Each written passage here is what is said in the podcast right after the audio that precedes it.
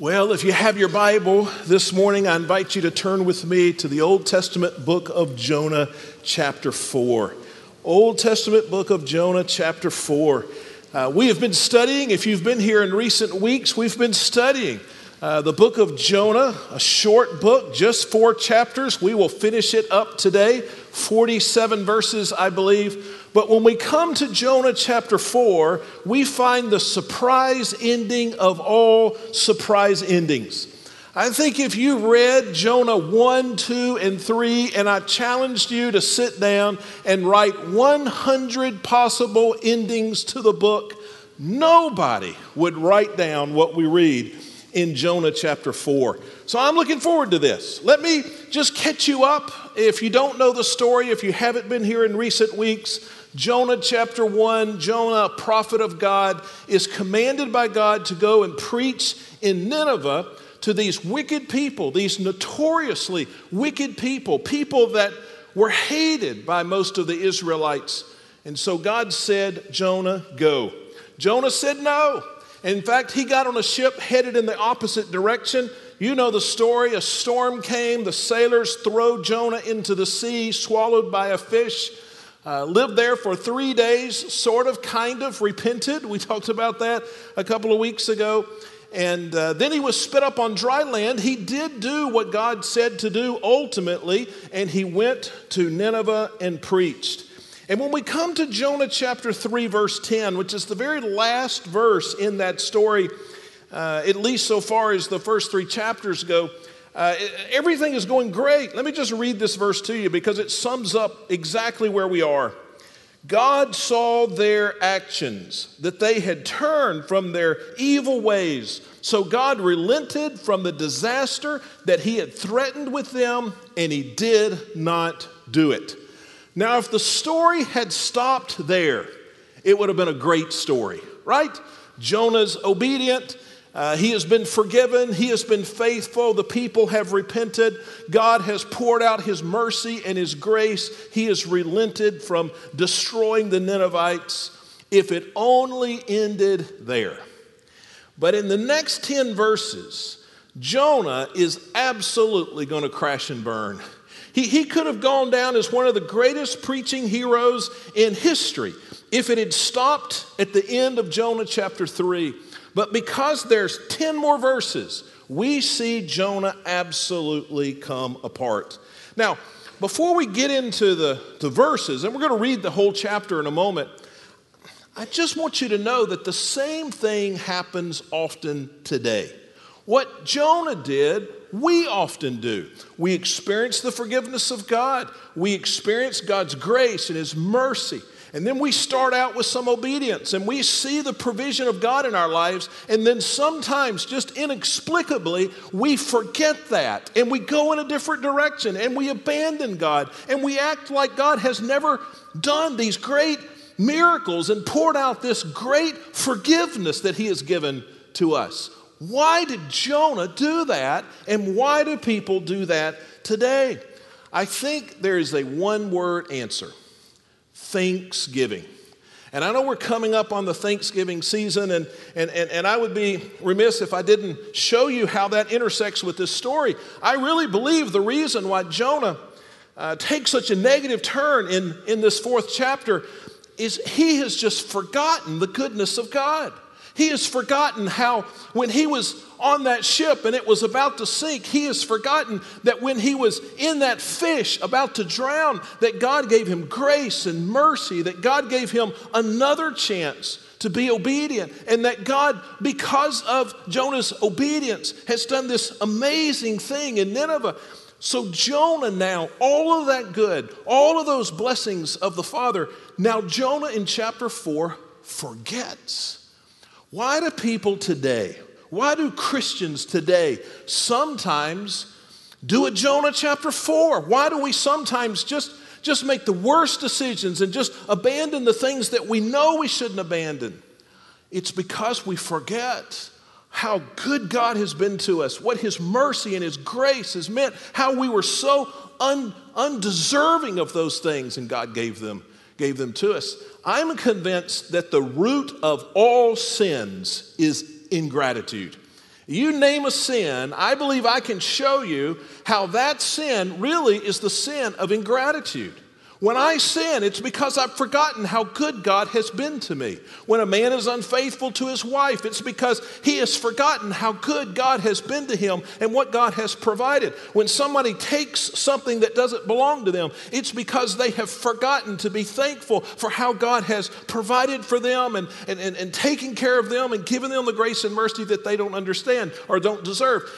Every sin we commit is because on a, on a deep level, we have failed in the area of gratitude. We have not been thankful for what the Lord has done. And I think between the end of chapter three and the beginning of chapter four, it was as if Jonah forgot everything. And, and that would seem odd if I hadn't experienced it myself and hadn't seen it in so many other people. You know, when we come to this Thanksgiving season, We'll all pause, I hope, we'll all pause and just express thanksgiving to the Lord. That's what this is about. It's not a biblical holiday, really. It's not a Christian holiday, it's a national one, but it's one that uh, has Christian roots and, and certainly can be used to, to give thanks to, to our Lord and our Savior, and we should. And we should thank the Lord for stuff. That's usually what we thank Him for, right? We should thank Him for people, and we should thank Him for health. But this year, let's also be careful to thank Him for the undeserved grace and mercy that's ours, the forgiveness that He has given to us just because of who He is. Let's be thankful for those things because He deserves our honor and praise, and because that's what makes a difference in how, how we live. So let's get on to the, the train wreck of Jonah chapter 4. Um, I guess one more thing before we just jump in. I'm trying to stretch it out a little bit. I want to build up some suspense. Uh, one more thing to notice Jonah chapter 3, he, Jonah's preached this sermon to the Ninevites. Uh, we said seven words in English, just five words in Hebrew. You find it in chapter 3, verse 4. It, here it is In 40 days, Nineveh will be demolished. Now, I, I, I either didn't know this last week and I discovered it in my studying this week, or I had just forgotten it. I, I, I, sort of wish I would have shared this with you last week, but perhaps just by the design of God, today is the best day. That word demolished, when Jonah said, You will be demolished, uh, the Hebrew word, uh, which I won't try to pronounce because it sounds too much like a four letter word that you wouldn't want to hear, uh, but the Hebrew word there really has two meanings. It means, it does mean to demolish, to destroy, but it also means to, to transform and to change.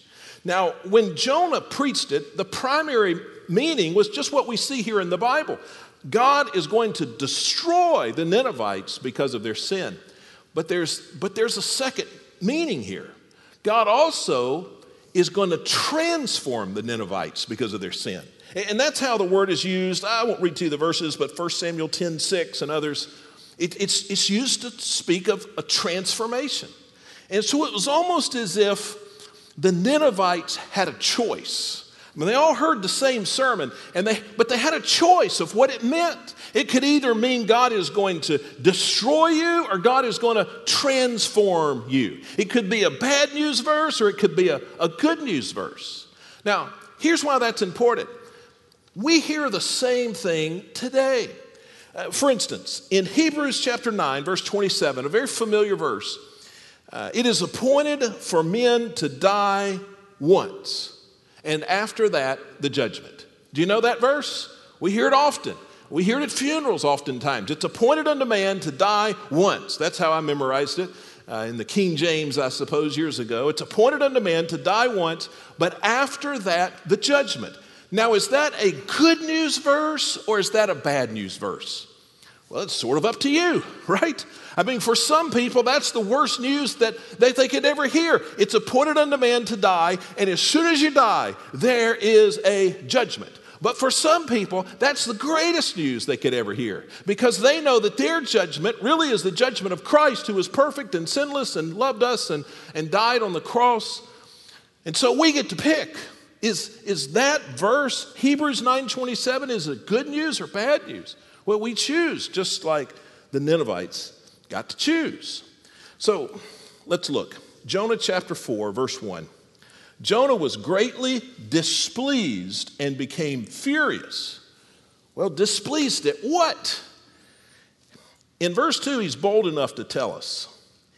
Says, He prayed to the Lord, Please, Lord, isn't this what I thought while I was still in my own country? That's why I fled toward Tarshish in the first place. I knew that you are a gracious and compassionate God, slow to anger, abounding in faithful love, and one who relents from sending disaster. Now, I mean, that ought to, that ought to make us laugh, right? So Jonah says, God, I knew you would do something as bad as this. I knew that you would show mercy and grace. You would be kind to people. You would be patient and let them repent. I knew you'd do something like this. Now, what's so odd about that, what's almost funny about that, is not only did the Ninevites need the mercy, grace, and patience of God, but who else needed the mercy, grace, and patience of God? Jonah needed it, right? Had, had God not been merciful, there wouldn't be a Jonah chapter 4 or a Jonah chapter 3. It would have ended right at the beginning of chapter 2, right? They would have thrown Jonah in the sea and the fish would have chewed him up and it would have been the end of the story.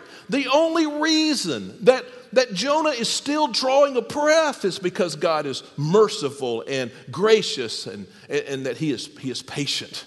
And so Jonah is complaining about something that, that he was begging for just two chapters ago. Look at verse 3.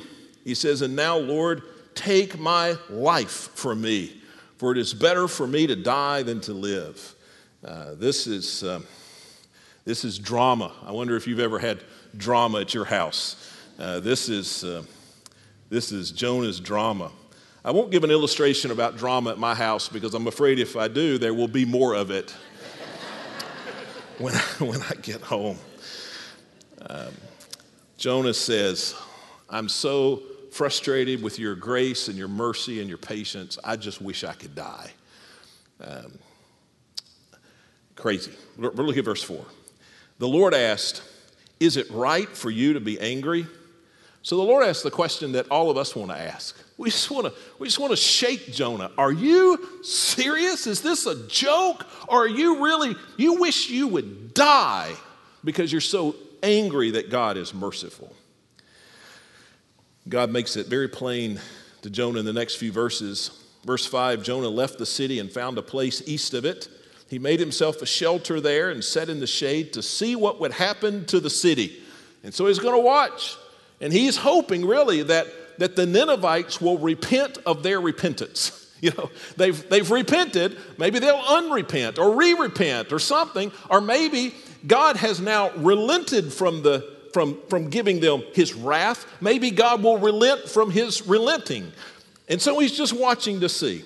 Verse 6 Then the Lord God appointed a plant and it grew over Jonah to provide shade for his head to rescue him from his trouble. Jonah was greatly pleased with the plant. So God is so good. He, he gives poor Jonah sitting up here on a hill, sun uh, shining down on him. So God gives Jonah some shade. And I think it's interesting that the Bible says that Jonah was pleased with the plant. He wasn't pleased with the, with the people who, who had repented. He, he wasn't pleased with the mercy and the grace of God, but he was pleased with the plant. Look at verse 7. Uh, when dawn came the next day, God appointed a worm that attacked the plant and it withered. And so he had a plant and now he doesn't. What's this crazy man going to do now? Verse 8 As the sun was rising, God appointed a scorching east wind. The sun beat down on Jonah's head so much that he almost fainted. Here it is. And he wanted to die. And he said, It's better for me to die than to live. And so the drama has turned back up to a, to a high level. Verse 9 Then God asked Jonah, Is it right for you to be angry about the plant? Now, does that sound familiar? It's a lot like the question God asked in verse 4 Is it right for you to be angry about my mercy that I have shown to the Ninevites? And now in verse 9, is it right for you to be angry about the plant? What's the connection here? Well, he's saying in verse 4, You're angry because I did show the Ninevites unmerited favor, And now we get to verse 9, and I withhold some unmerited favor from you, and now you're angry about it. This is, this is nuts. Look, um, look in verse 9, uh, the second part. Yes, it is right, he replied. I am angry enough to die. So the Lord said, You cared about the plant which you did not labor over and, uh, and, and did not grow. You didn't, you didn't make the plant, Jonah. It appeared in a night and perished in a night. But may I not care about the great city of Nineveh, which has more than 120,000 people who cannot distinguish between their right and their left, as well as many animals? It's, uh, it's odd that the, the book ends with a question.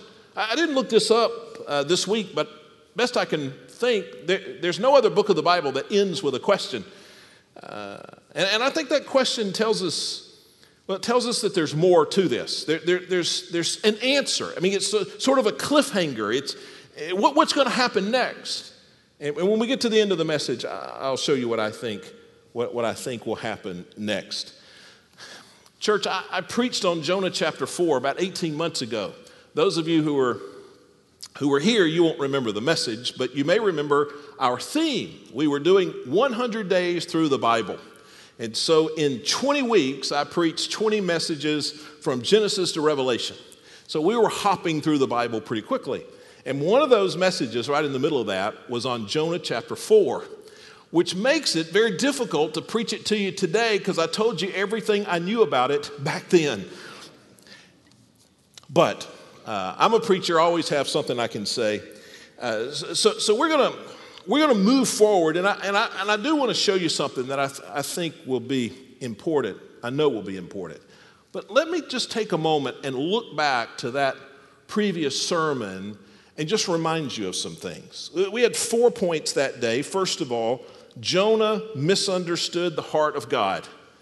Isn't that true? Jonah just couldn't get it that God loves people and that God doesn't want to bring down the hammer. God wants to send forth his mercy and his grace. Jonah just couldn't understand the heart of God. Secondly, we said uh, that Jonah did not like people who didn't look like him. That's the case. Jonah, he, he loved the Israelites. He loved the Israelites even when they sinned and they rebelled against the Lord.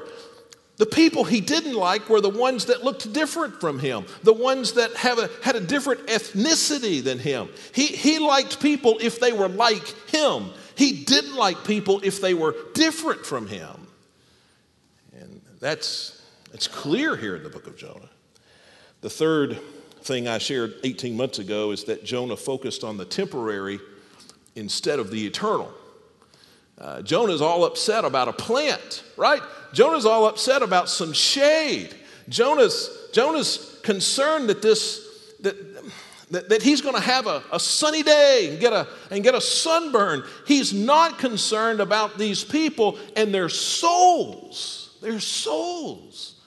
Can, can I just, you know, sometimes I, I know before I share something that I'll regret sharing it when I finish, but uh, uh, can, I, can I just do one of those right now?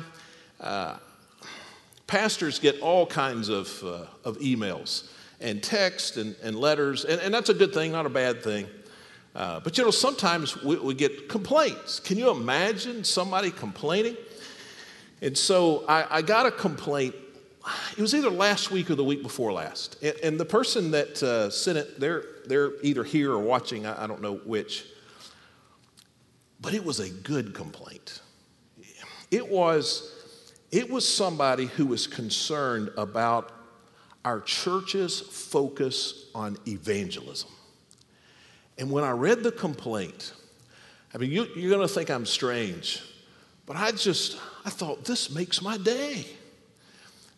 Be- because he, here's somebody their, their concern is not about, oh, Pastor, I don't like the color of the walls. Oh, Pastor, if you can't get the temperature in the sanctuary right next week, I'm not coming back. Oh, Pastor, the music was too loud. Oh, Pastor, the music wasn't loud enough. Oh, Pastor, I didn't like that song. It wasn't my favorite. I've gotten all those letters too. But what I was excited about this complaint letter is this is somebody has a burden that, that lost people would become saved people thought, hallelujah, send another one. Send another one. I mean, not really. Wait till, wait till January. This is the holiday season, but, uh, but not honestly. And I, I, didn't ask permission to say what I just said, um, uh, so I hope I made somebody feel uncomfortable. But, but I, I was honestly thankful uh, that somebody had reached out, driven solely by concern for evangelism.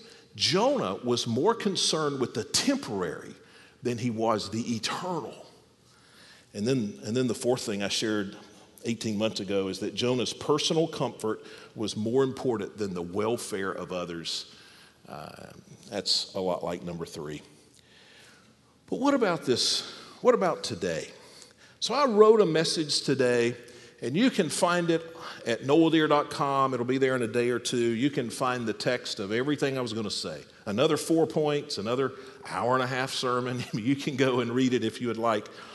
But I just felt impressed this morning that I should just share one of those four points because there, there's one that's so much more important than the others. I don't want to distract from this one truth uh, by sharing by sharing other things. And so, if you picked up one of the outlines on your way in this morning, you may not need that whole piece of paper. I know some people are really going to be upset that they don't get the blanks, you know, in the last three points. But uh, but but you pray, you'll be okay. Let's uh, let's focus on this very first point. Jonah didn't see himself as a sinner. What's Jonah's biggest problem? He didn't understand that he was a sinner. He understood that the Ninevites were sinners. They were terrible sinners, and we've talked about some of their sins. They were notorious for, for their violence. Uh, they were guilty of sins against women and children that, that I wouldn't even tell you about. They're so, they're so terrible. And, and people knew this. And in fact, in their writings, the Ninevites have bragged about this. We've read those writings. And so the Ninevites were terrible, terrible sinners. And in, in Jonah's mind, Jonah was not one of those. Jonah was a good guy, they were the bad guys. And that's why Jonah didn't want them to be forgiven. That's why Jonah wanted God to rain down wrath from heaven because they're sinners and he is not. So that's, I think that's a struggle that, that, that we all have because it is true that the Ninevites were sinners. But it is just as true that Jonah was a sinner. You understand? Jonah thought that they were something that actually was true of himself. Jonah rebelled against God. Jonah followed his own path instead of following the path of God. Jonah failed in his obedience. Jonah was more interested in satisfying his own desires and pleasure and preference than he was the commands of God. Jonah was a sinner too. And that's what he couldn't understand. I think if we had have gone to Jonah and said, Listen, Jonah, I, I know you think that those people are sinners, but, but let me show you a list. Do you have a copy of your book, Jonah? You are a sinner too. What would Jonah have said? I think Jonah would have said, But my sin is different from their sin. Jonah would say, I've never been violent. I've never killed anyone. I've never, I've never crossed a certain line. I've never done something that, that some of these Ninevites have done. My sin is different. Well, Jonah, you are wrong. And let me explain why. The Bible clearly teaches that we are all sinners. Everyone is a sinner. One of the most important verses in the New Testament, Romans 3:23, all have sinned and fall short of the glory of God. All have sinned. That means all have missed the mark. All have, have seen and known the standard of God, and we've done something different. All have sinned and fallen short of the glory of God. That means we have flunked the test, the, the class. There's no hope. We have come up short. All of us are, are sinners. And I think sometimes it, it's hard for us to wrap our minds around just how, how complete and how thorough that declaration is. You are a sinner, a dirty, rotten sinner. And so am I. And so are the Ninevites, and so is Jonah. I think really to understand the weight of Romans 3:23, you have to read, I don't know, the, the six, eight, six or eight verses that precede it. And, and I want to encourage you to go home and do that. Just read all of Romans chapter 3. But let me just point out three of the verses that precede Romans 3.23 because I think it'll help you appreciate what it really means when it says all people are sinners. Listen to Romans 3 9. Paul writes, What then are we better off? Now I'll pause there and tell you what he's talking about. See, in Paul's days, there were Jews and there were Gentiles. And the Jews, uh, they knew God's law and they were pretty good at keeping God's law. They weren't dishonest, they didn't steal things, uh, they, um, they sacrificed, they went to church, they, they, they studied uh, the Torah. The Jews kept the law pretty well. I mean, not perfectly, but they kept it pretty well. And then there were the Gentiles. The Gentiles, that's us, right? That's everybody that's not a Jew. And the Gentiles didn't keep God's law. They didn't even know God's law. The Gentiles, they barbecue pork, okay? Uh, the Gentiles did not keep the, the laws about marriage. The Gentiles uh, didn't go to the synagogue. The Gentiles were sinners. And so the Jews thought, well, we're pretty close to God because we keep most of the rules, but the Gentiles are way away from God because they're just they're just sinners. And so Paul asked the question, verse 9, what then are we the Jews any better off? And he says, not at all. For we have already charged that both Jews and Greeks are all under sin. Verse 11, there is no one who understands. There is no one who seeks God. Verse 12, all have turned away. All alike have become worthless. There is no one who does what is good, not even one. The problem Jonah had is he just didn't understand that he too was a sinner. He wouldn't have been nearly against uh, the, the mercy and the grace of God if he would have recognized that he needed it as badly as the Ninevites needed it. The Bible says very clearly that if you break the law, if you break God's standard, then you are a lawbreaker, and in a sense, you've breaking, break, breaking, you've broken all of God's law. Let me just share a couple of references. James 2:10, whoever keeps the entire law and yet stumbles at one point is guilty of breaking it all. 1 uh, John 3 4, everyone who commits sin practices lawlessness. If you commit one sin, we, we, we need to understand that, that we're all sinners through and through, and we're not better off or closer to God because some of us have some, some inner righteousness that other people, other people don't have. Now, certainly the, the degree of sin is different. I mean, we can't deny that. Some people, the degree of their sin is greater than the degree of sin in my life. And somebody would probably say that when they compare their life to mine, that my life has a greater degree of sin. So, you know, certainly sin has degrees. There are things that I haven't done, there are things that you haven't done that other people have. But, but, but let me talk about the degree of sin.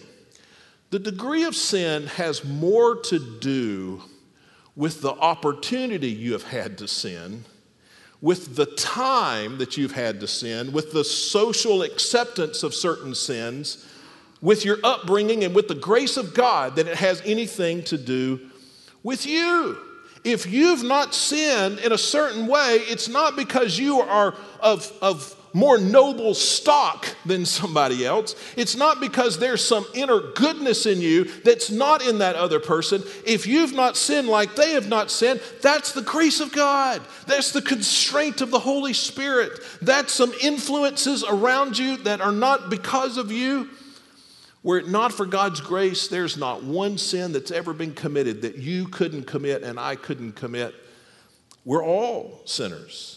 Now, there are different consequences for sin, and I know that's what some people are thinking. Well, Pastor, all sins, are, uh, some sins just have more consequences, greater consequences. And so you can't say that we're all sinners. You know, some people have committed murder. Some, they've done things that are that are more consequential. And you're right. Uh, th- there are sins that have greater uh, consequences. They're in a temporary sense. In fact, the Bible in the Old Testament uh, says if you commit this sin, this punishment comes to you. If you commit this other sin, a different punishment. So God acknowledges that sin, different sins have different consequences, and, and they should. So, so if you jaywalk across North Street, that shouldn't be the same as murdering somebody. Uh, there are different consequences, of course, but that's not what we're talking about. I, I would also say that there are different consequences eternally. Uh, a lot of people are surprised to see this, but it, you see it a dozen times in Scripture. Listen to this Matthew 11 21 says, Woe to you, these are the words of Christ. Woe to you, Chorazin. Woe to you, Bethsaida. For if the miracles that were done in you had been done in Tyre and Sidon, some cities that God had judged, they would have repented in sackcloth and ashes long ago, but I tell you, it will be more tolerable for Tyre and Sidon, these notorious cities of sin, on the day of judgment than for you. And so it seems there that sin, if sin can be worse from an eternal perspective, it's those people who have heard from God who are the, who are the greater sinners. But Jonah struggled. The reason why he does these this crazy thing. The reason why he says these things is he just he thinks that those people are guilty of sin, but he's not. Those people deserve to be punished. But Jonah, he's a different kind of person. Now, let, let me share with you two or three things that that teaches us. And, and here's where this this will perhaps be uncomfortable for you. It's uncomfortable for me to preach.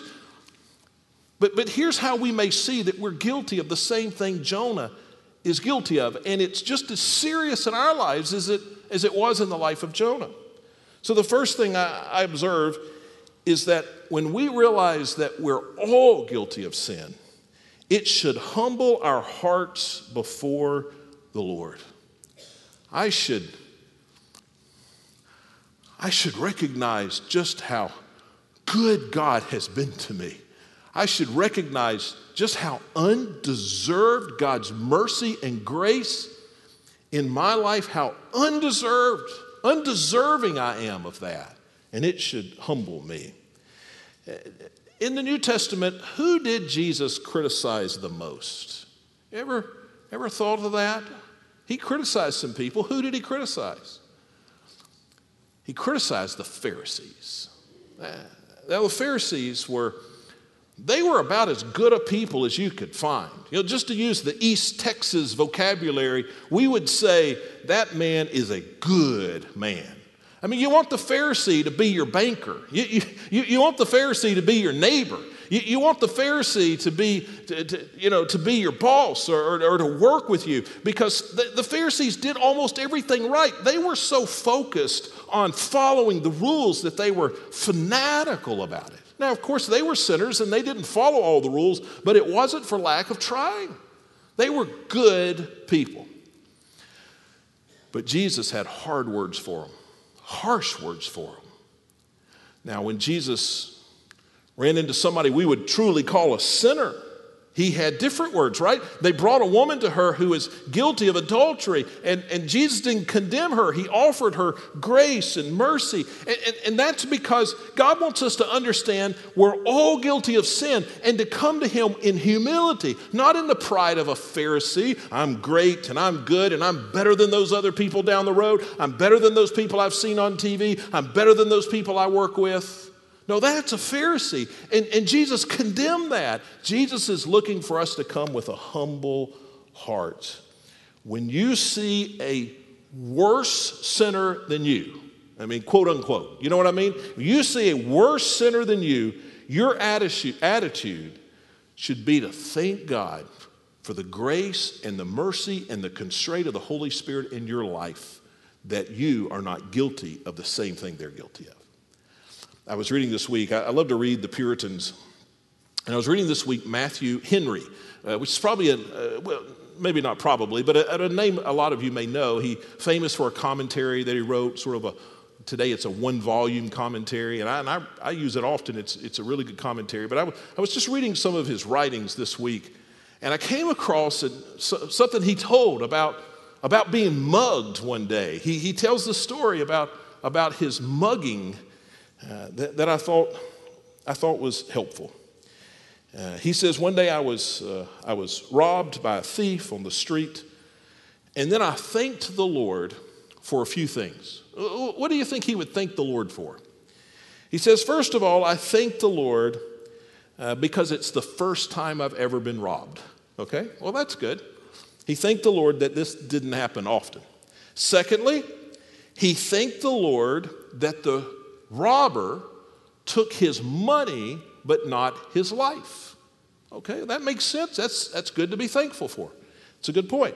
Number three, he said, I was thankful that though he took everything, he didn't take much because I didn't have much. I thought, well, that's a good perspective. But it's number four that really stuck with me.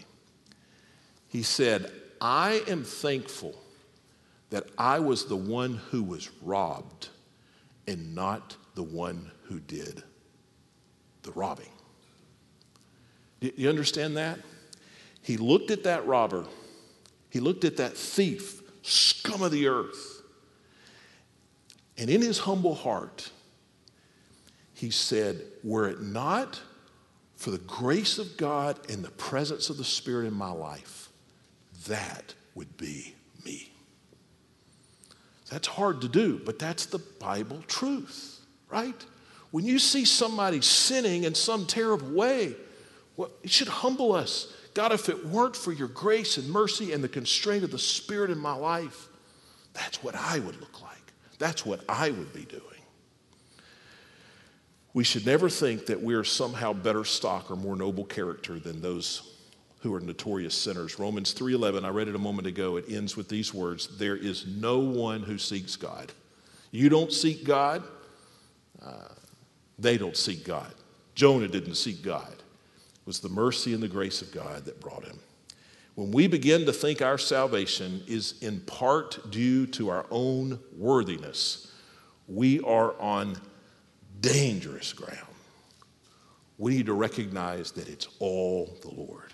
It's not that you were somehow better than somebody else, had a little bit more inner righteousness, that you were just good on the inside and God saved you. No, you were as rotten as anybody's ever been rotten. And God, because of His love and His grace and His mercy, it's all Him. And we ought to just be amazed at that. I am, about five years ago, I, I guess I had maybe the most emotional uh, experience, at least in the last five years. I was driving. Um, well, I don't know where I was driving from and to, but I do remember I was between Columbus, Ohio, and Cincinnati, Ohio. I was driving toward Cincinnati. And um, I, I, my insurance person is here, so I have to be careful with this. But um, I fell asleep going down the interstate, I don't know, 70 miles an hour. I fell asleep. I don't mean just a little bit groggy, I fell asleep. And um, so I woke up uh, in the grass on the side of the road. When I fell asleep, it just so happened, it started running off the road, it just so happened there was an exit. And I fell asleep and took the exit ramp. And then, you know, going up slowed me down, ran off into the grass on the side. And when I woke up and realized what had happened, I just, I mean, maybe you've experienced something like this. I, I was so emotional because I thought, for all rights, I should be dead. I fell asleep on the interstate. Foolishly, should have pulled over, should never have been driving in this situation. I fell asleep. I should have died or at least been severely injured. I should have killed other people. That's what happens if you fall asleep on the interstate. But I sat there and I just couldn't believe because it wasn't because of my expert driving skills. It wasn't because of my laser focus, it's the grace of God. I am saved today. My sins are forgiven. I have the hope and the surety of heaven. But it's just as much, or even more so, because of the grace of God, and that should humble me, amaze me. Well, quickly, there, there's another observation I see here. Um, when we recognize that we are sinners, that we truly are, it should soften our hearts toward other sinners. Uh, sin is sin, and we shouldn't shy away from saying that. But if you look at people who we call the worst sinners, and you wish those people to be destroyed, then you are Jonah. And your foolish pride says more about your heart than it does those people you wish were destroyed. If you see some people out there and they have some label over them and you wish that God would just strike them dead, you wish they would just be destroyed, you're not concerned with God bringing uh, mercy or grace or forgiveness or transformation in their lives. You just want God to wipe them out. You're a Jonah. You're a Jonah. Is homosexuality a sin? Is hurting a child or a woman a horrible, cowardly disgrace? Is abortion murder? Yes, yes, yes. No question. But the right attitude toward people guilty of those sins is that somehow, some way, Father, help them to hear the gospel message so that they can be forgiven and that they can be transformed by your Son. To have any other attitude is to have the attitude of Jonah. Have you ever heard of Westboro Baptist Church?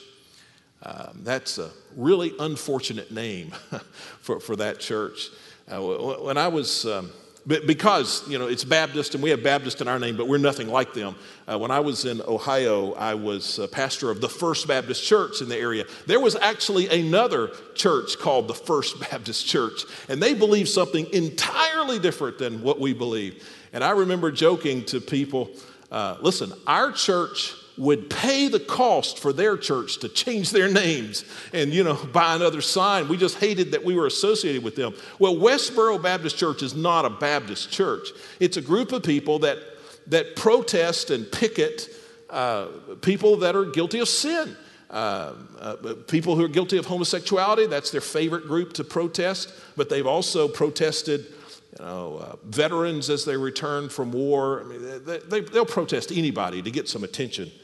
And, and their message, well, you can see it on their signs. There, I, I can't even tell you what their website is because it's, a, it's offensive to say the sentence. These people hate people, and they want God to judge people and destroy people and kill people. They are Jonahs. And, and, and what they say is not even a misguided gospel message. They don't even want people to be saved. In fact, they say people can't be saved except for themselves. They are just spewing hate. Now, none of us would ever carry a sign, God hates whoever. But I'm worried that sometimes I don't have the same attitude in my heart when I see people that are guilty of sin that turns my stomach and turns the stomach of God. And I don't know that I always wish for their salvation.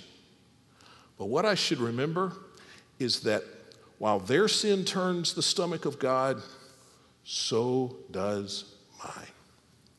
And it should change my attitude toward other people. And then the third thing, very quickly, it should lead us to surrender our hearts and our lives to the Lord. See, Jonah believed that his religion, I mean, he was a good guy. He, he was a prophet and a, and a recognized prophet in Israel. So he was a professional believer. Jonah believed that his religion and his rule keeping got him partway to God. Uh, he just needed a little bit of help. I mean, he, he needed God. He would have admitted he needed God, but he didn't need God that much because he was a pretty good guy. I just need God to help me a little bit. But the truth is, Jonah contributed nothing to his right standing with God. He would never contribute anything to his right standing with God, and neither do you, and neither do I. Our hope our only hope is Christ. If we were to if, if we were to have a project that we were going to, you know, us as individuals, we're going today to go to the moon. I mean, would you like to go to the moon today? So we all get out here in the parking lot, and people would stop on the street wondering what we're going to do, and we're going to try to get to the moon. Now, would any of us have an advantage over the other? I'm taller than some of you, you know, two or three inches taller. Some of you, two or three inches taller than me. So, which one of us would have the advantage reaching up to the moon? Some of you could probably outjump me. Maybe not, but maybe. Maybe, maybe I can jump one foot, you can jump two. Will that help you get to the moon? Do you have any advantage over me getting to the moon? No, that's ridiculous. And, and getting to God by some goodness because of how you were raised, because of your just sense of right and wrong, when you think of those things and, and, you depend upon those things, you're like somebody standing in the parking lot thinking that you have a better shot at the moon because you're taller than somebody. If it's not the grace of God, none of us have a chance. And none of us is even one inch closer. Uh, it has to be, has to be the grace of God. Well, let me, I had two or three more points, but I, I want to wrap up. You know, Jonah ends with chapter four, but in one sense, there's a chapter five, right? I mean, we, I mean how did it turn out? Did Jonah, did Jonah finally recognize what he, what he had done? Well, I believe he did because there is a book of Jonah. This is his testimony. And so there wouldn't be a book of Jonah had he not, had he not changed. So that gives me hope. That gives me hope that prideful, selfish people like me, that we can be changed. Jonah was changed, the most selfish man in the Bible. Jonah was changed. There's hope for me. There's hope for you. So, the question that we'll end with this holiday season, are you going to be Jonah or are you going to be Jonah? Are you going to be Jonah of Jonah chapter 4 selfish, bigoted, I'm better than other people? Are you going to be Jonah of Jonah chapter 5? I know that everything I have and my right standing with God is because of His grace and His mercy. Just with your head bowed and eyes closed, let me challenge you in this way. We're going to stand and sing in, in, both, in both areas, both, both services. If you don't know Christ as your Savior, and you've thought it's just too hard, I can't jump to the moon. I've got good news for you today. You don't have to. The Father in heaven, through Jesus, will reach down right to where you are you don't have to fix something first. You don't have to clean up something first. You can say, Today, Father, I need you and I need your forgiveness and I surrender my life. I want to be different and I want to change. I just give it to you today. And God will save you today and He'll make those changes in your life. And you can step forward from where you are. There are people in the front of both services that love to talk to you about how today you can be a child of God. Maybe today, sort of the opposite problem. You, you felt pretty good because you're a pretty good person. People say about you, yeah, she's, she's a good woman. But you recognize today you've been leaning on you. You've been leaning on you. Today you need to humble yourself before the Lord. Would you do that? Father, thank you that I am saved by the grace of God because I know there's no other way.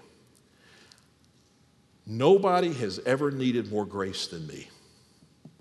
And I've never needed more than somebody else.